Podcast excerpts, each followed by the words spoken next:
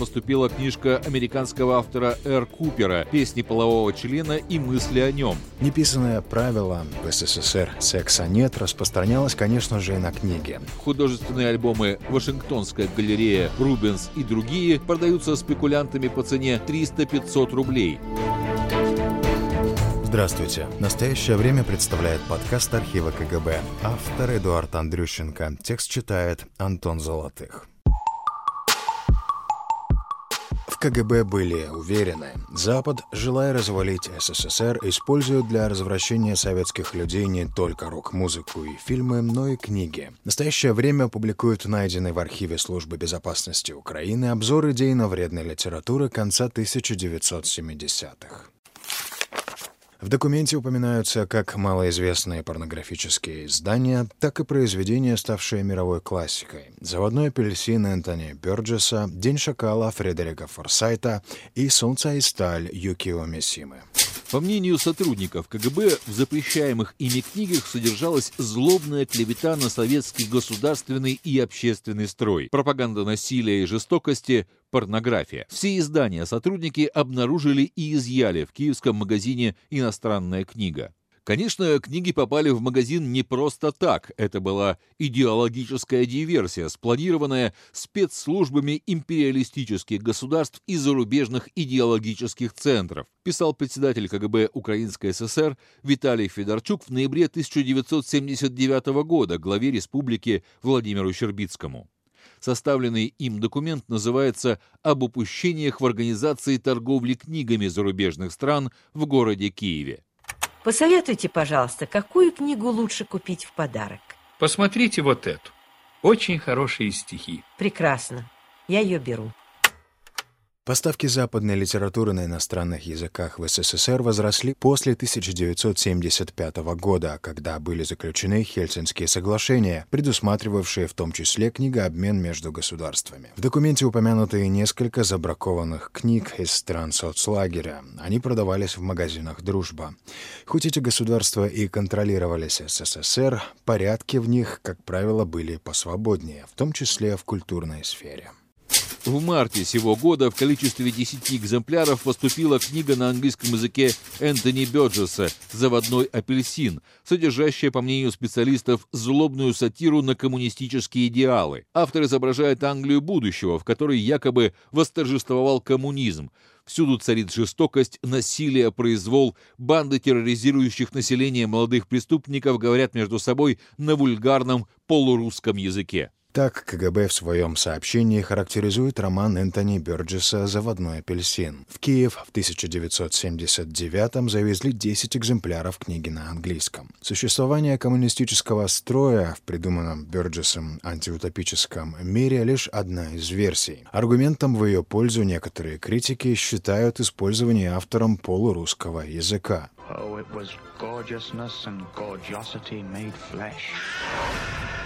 Прямых подтверждений антикоммунистической подоплеки романа нет, но в КГБ в такие детали не вникали. При этом в экранизации «Заводного апельсина» советские критики почему-то не нашли злобной сатиры на коммунистические идеалы. Авторитетный журнал «Юность» напечатал положительную рецензию на картину, в которой, наоборот, проводится параллель между жестоким миром в фильме Кубрика и современным Западом which is what we were drinking. This would sharpen you up and make you ready for a bit of the old ultra-violence. Но в прокат в СССР фильм не вышел. Его показывали лишь немногим, например, студентам в ГИКа. На русском языке «Заводной апельсин» был издан лишь в начале 1990-х в двух разных переводах. И снова ко мне на помощь пришла чудесная музыка. Из какого-то окна доносилась блестящая классическая музыка. И я сразу же понял, что мне нужно делать.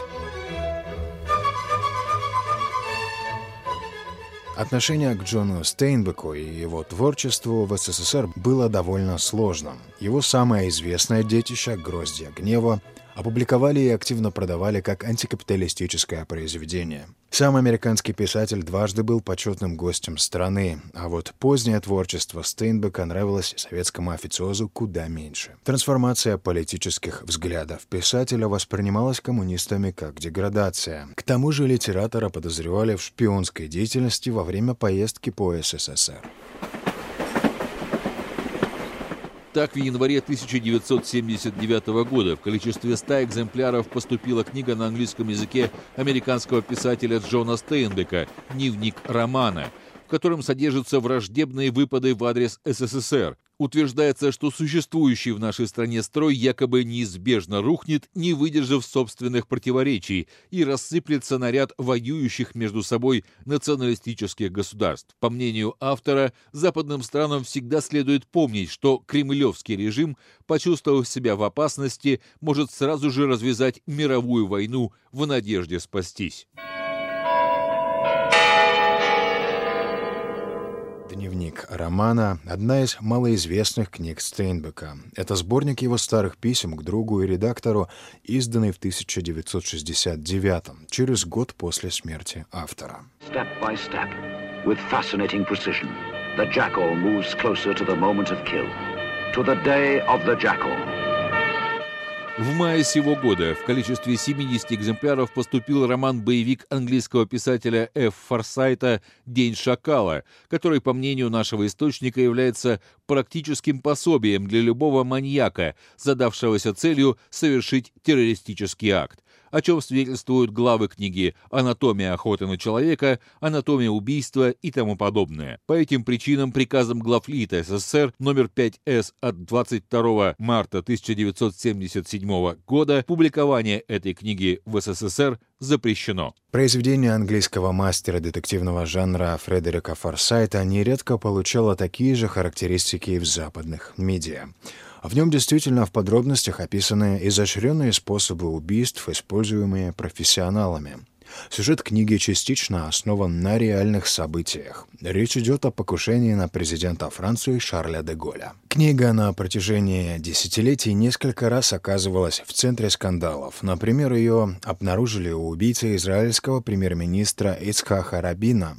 Прозвище Карлос Шакал к известному террористу Ильичу Рамиросу Санчесу тоже приклеилось из-за романа. После ложного сообщения прессы об экземпляре книги, найденном в вещах его соратника. В 1974-м «День шакала» впервые опубликован в СССР в алматинском журнале «Простор».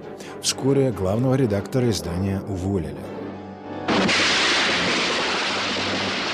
Практически недопустимым для советского читателя были и произведения одного из корифеев японской литературы XX века Юкио Мисимы — Ничего удивительного, в середине 60-х писатель примкнул к ультраправам, что отразилось на его творчестве.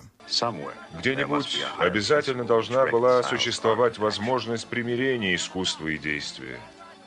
Этой возможностью, как мне показалось, была смерть. Идеалами писателя в те годы были воинское служение, сила, самосовершенствование, в том числе физическое, путем изнуряющих тренировок, принятие смерти. В 1970 году Юкио Мисима совершил ритуальное самоубийство путем вспарывания живота. Безбрежная, безвоздушная атмосфера окружена смертью. Чтобы выжить в ней, человек, подобно актеру, должен надеть маску. Неписанное правило в СССР «секса нет» распространялось, конечно же, и на книги. Литература для взрослых все же попадала в страну, в том числе в ходе книгообмена. Наряду с подобного рода произведениями поступают откровенно порнографические издания. В частности, в августе сего года поступила книжка американского автора Р. Купера «Песни полового члена и мысли о нем» с описаниями всевозможных сексопатологических сцен. Автор сообщения, вероятно, не точно выразился, и слово «сексопатологические» здесь использовано в значении «сексуальные». С помощью поисковиков и онлайн-каталогов крупнейших библиотек найти такое издание не удалось. Под запрет в Советском Союзе попадали не только порно и эротика, обычно обе категории не разбираясь записывали в порнографию, но и популярные сексологические издания. польский врач Михалина Веслоцкая выпустила несколько работ, посвященных культуре сексуальных отношений, в том числе практическое пособие «Искусство любви». Варшавские цензоры сочли книгу слишком фривольной, автору пришлось побороться за ее выпуск. Наконец, в 1978 через четыре года после написания издание увидело свет. Для достижения компромисса, среди прочего, иллюстрации с позициями секса, впервые напечатанные в Польской Народной Республике, пришлось уменьшить в четыре раза. В октябре сего года на базу Киев книгторга поступили два экземпляра, изданные в Варшаве в 1978 году книги «Искусство любви» Михалины Веслоцкой на польском языке, являющиеся руководством по технологии секса, соответствующими иллюстрациями. В Польше искусство любви стало бестселлером и пересдается до сих пор. Суммарный тираж исчисляется миллионами экземпляров. В 2017 году вышел фильм «Искусство любви. История Михалины Веслоцкой». А co? Jestem z Warszawy. Z Wakiny jesteś. Относительно либеральные порядки в восточноевропейских странах народной демократии позволяли публиковать творчество украинских и русских литераторов, включенных по тем или иным причинам, как правило, политическим, в черный список у себя на родине. Например, немало вопросов у чекистов было к польскоязычной антологии украинской поэзии, изданной в Польской Народной Республике в 1977 году. По заключению нашего источника, составители к подбору авторов и произведений подошли тенденциозно, включив в антологию ряд лиц, известных серьезными националистическими проявлениями. Некоторые из них – Голобородько, Кирьян, Кордун – опубликовали 10-15 лет назад несколько графоманских стихотворений и в настоящее время никакого отношения к литературному процессу не имеют. В то же время в изданиях зарубежных ОУН эти лица представлялись как непризнанные гении и жертвы партийного террора в литературе. Василий Голобородько, Надежда Кирьян и Виктор Кардун в это время действительно не были причастны к советскому официальному литературному процессу, не состояли в Союзе писателей и не имели права публиковаться. Из-за политических взглядов и распространения самоиздата всех троих на долгое время лишили этих возможностей. Работы неугодных поэтов публиковались за границей, в том числе в переводе. Из числа нежелательных их исключили лишь в годы перестройки. Кстати, в последнее время заслуженного поэта, лауреата многих премий Василия Голобородько украинские СМИ нередко вспоминают из-за совпадения. Такое же имя носит главный герой сериала «Слуга народа», роль которого сыграл известный комик и президент Украины Владимир Зеленский. Президент Голобородько, по сути, еще не заступил на пост, но мы уже видим изменения. Впервые в истории инаугурация президента состоится не в Верховной Раде, а в Доме учителя. Безусловно, это очень символично, поскольку ранее Василий Голобородько работал именно учителем истории.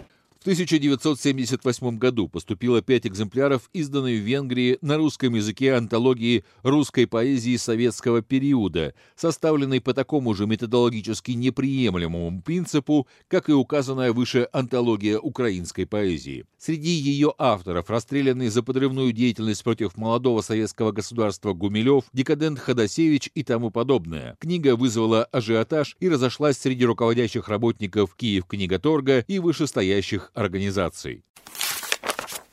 Николая Гумилева в 1921 году приговорили к смертной казни по обвинению в причастности к антисоветскому заговору так называемой Петроградской боевой организации Таганцева. В 1992 году поэта реабилитировали. До сих пор нет единого мнения о том, был ли он на самом деле участником заговора. Владислав Ходосевич в 1920-х эмигрировал из СССР, осознав, что при большевиках литературная деятельность невозможна. В Европе поэт сблизился с антисоветскими кругами и работал в монархистской газете «Возрождение». Большую часть времени поэт прожил в Париже, где и умер в 1939 году. В Киев завезли всего лишь пять экземпляров венгерской антологии. При этом она, как отмечается, вызвала ажиотаж и разошлась среди руководящих работников Киев книгторга и вышестоящих организаций. Скажите, пожалуйста, у вас есть стихи Есенина? Да, только что получили. Можно посмотреть? Пожалуйста. В некоторых книгах, приемлемых с точки зрения содержания для продажи в нашей стране, имеются листы-проспекты, где рекламируются произведения различных антисоветчиков. Так, в книге английского поэта В. Блейка на отдельной вкладке пропагандируются произведения выехавшего из СССР в 1972 году поэта Иосифа Бродского, принимающего активное участие в различных антисоветских кампаниях. Интересная деталь. В документе Щербицкому коротко объясняют, кто такой Бродский, а вот о Солженицыне никаких дополнительных комментариев не требовалось. В 1970-х эта фамилия была в числе наиболее часто упоминаемых в сообщениях КГБ. Те вредные издания, которые еще не успели разобрать, КГБ изымал из продажи. Исключение сделали лишь для книг Стейнбека и Блейка. Почему именно для них в документе не уточняется, но в случае с Блейком можно предположить, что вкладку с рекламой Бродского можно было вырезать, не повреждая саму книгу. Посылаю тебе постом эти книги, что в столице мягко стелют, спать не жестко, как там Цезарь, чем он занят, все интриги, все интриги, вероятно, до обжорства. КГБшники уточняли, что западная литература поступала в Киев не напрямую из-за границы, а через Москву. На московской базе объединения «Международная книга» книги рецензировали и распределяли для поставок в разные регионы. В Киеве заниматься цензурой было некому. В учреждениях книжной торговли практически не было специалистов по зарубежной литературе, владевших иностранными языками. В итоге вражеские произведения продавались свободно, пока некий знаток не заметил этого и не сообщил в КГБ. В магазине «Иностранная книга», через который ведется торговля указанной литературой в Киеве, работают лица, не обладающие даже минимальными знаниями в области зарубежной литературы и иностранных языков. Работа в магазине не привлекает настоящих специалистов по зарубежной литературе из-за сравнительно небольшой заработной платы. Подобные магазины планируется открыть в Одессе, Львове и других городах республики. По оперативным данным, на так называемом черном книжном рынке книги из капиталистических государств пользуются повышенным спросом и являются предметами спекуляции – Такие издания, как художественные альбомы «Вашингтонская галерея», «Рубенс» и другие, продаются спекулянтами по цене 300-500 рублей и рекламируются как твердая валюта. Большое количество такой литературы, в том числе художественных альбомов, нашли сотрудники КГБ во время осмотра здания Госкомиздата УССР в 1978 году. Упаковки с дефицитом лежали в двух шкафах в помещении машинописного бюро. Владельцем оказалась заведующая бюро Б. Полесская. КГБ уже изучала ее раньше. Женщина одобряла эмиграцию евреев из СССР. Центральной фигурой киевского черного рынка литературы спецслужба называет директора базы Киевкнигторга Б. Буринова. О Полесской и Буринове сообщили руководству Госкомиздата УССР. Их дальнейшая судьба неизвестна. По скрипту рассказывает автор проекта архива КГБ Эдуард Андрющенко. Это конкретно касалось зарубежной литературы, и которая вот по, не, не из тех, которые там с самого начала вот их запретили, и даже невозможно представить, чтобы их официально ввезли, а про тех, которые ввезли, поступили в продажу, вот, это ж, ну, конкретно это э, литература на иностранных языках, то есть не, не, не те произведения, которые здесь издавались в переводе. Да, а на языке оригинала, то есть они ввозились небольшими э, тиражами, и, соответственно, аудитория у них была тоже небольшая. Вот в Киеве знали, что есть такой магазин один, который торгует иностранной литературой, и те, кому она была нужна, приезжали и, соответственно, покупали то, что им нужно, и, соответственно, там э, тиражи, о которых идет речь, это там везли 5 штук или 10 там и так далее. Вот. И вот этот список э, конца 70-х, по-моему, с короткими аннотациями каждой книги, вот, те, тех книг, которые, значит, их вот везли, их уже продали, их что-то уже раскупили, но в какой-то момент Э, кто-то там или донес, или кто-то просто обратил внимание, что ж вы продаете. Там такая антисоветчина, например, или порнография. Ну, меня просто привлекла в том числе эта история тем, что э, ну, какие-то э, произведения, которые до сих пор остаются очень популярными в какой-то, может быть, контркультурной среде, в каких-то кругах они являются культовыми, и э, там ты можешь произнести название этой книги, она сразу очень много скажет там, среднестатистическому молодому человеку, в том числе вещи, которые были экранизированы. Ну, вот тот же «Заводной апельсин». Мы о них более-менее так знаем, слышали, имеем представление, что там написано. Э, но на тот момент в Советском Союзе о них в основном ничего не знали, кроме там, может быть, десятка узких специалистов. И, соответственно, чекисты, я уверен, тоже э, получали справки от каких-то книговедов о том, что там написано, прочитайте, пожалуйста, напишите нам характеристику, можно такое продавать или нет. Как всегда, мне просто попался документ, и я увидел, что он классный, он интересный, и, соответственно, вот, то есть у меня, ну, у меня крайне редко возникают идеи так, что я э, сначала что-то себе придумал и там э, начинаю искать на эту тему. Обычно от обратного идет. Я нахожу упоминание о чем-то там, или, ну, как правило, вот короткое сообщение, если есть возможность, достаю целое дело и пишу, вот, если оно достаточно интересное. Ну, конкретно в этом случае просто было э, забавно почитать э, э, рас, ну, не рассуждение, а характеристику того же там вот заводного апельсина или там шпионских романах, романов вот таким тоже советским, дубовым, застойных времен таким языком, что, э, то есть тот сюжет, который мы э, может быть, где-то о нем слышали, да, или там читали эту книжку и имеем о нем представление, вот как о нем рассказывают в КГБ. И, ну, также мне интересно, вот бросилось в глаза, что там упомянут Стейнбек, одна из его малоизвестных книг, которая поступила в продажу.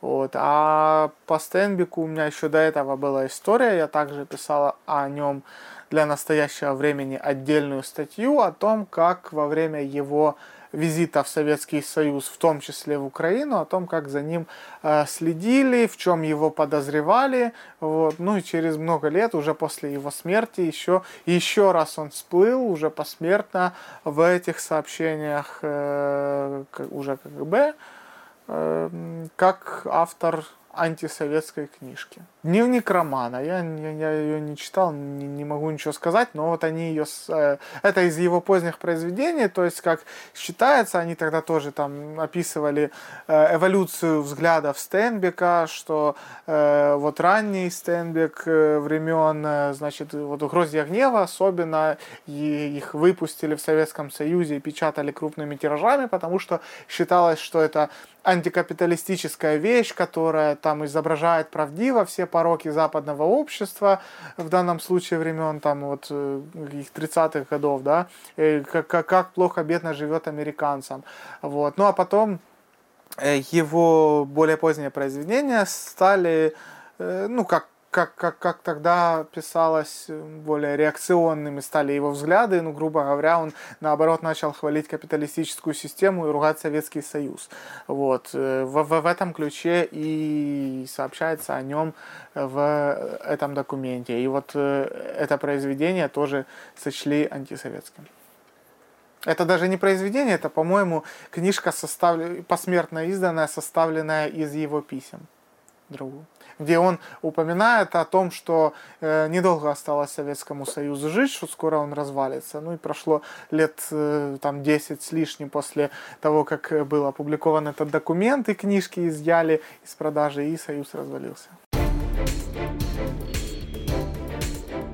Это был подкаст архива КГБ. Автор Эдуард Андрющенко. Текст читали Антон Золотых и Александр Касаткин. Продюсер проекта Виктор Кульганяк. Я Павел Буторин, директор телеканала «Настоящее время». Надеюсь, вам понравился наш подкаст. Не пропускайте важных новостей, обязательно зайдите на наш сайт currenttime.tv. Подписывайтесь на нас в соцсетях, смотрите нас в YouTube. Вы знаете, что у нас вы всегда найдете новости без цензуры и открытое обсуждение проблем. До новых встреч!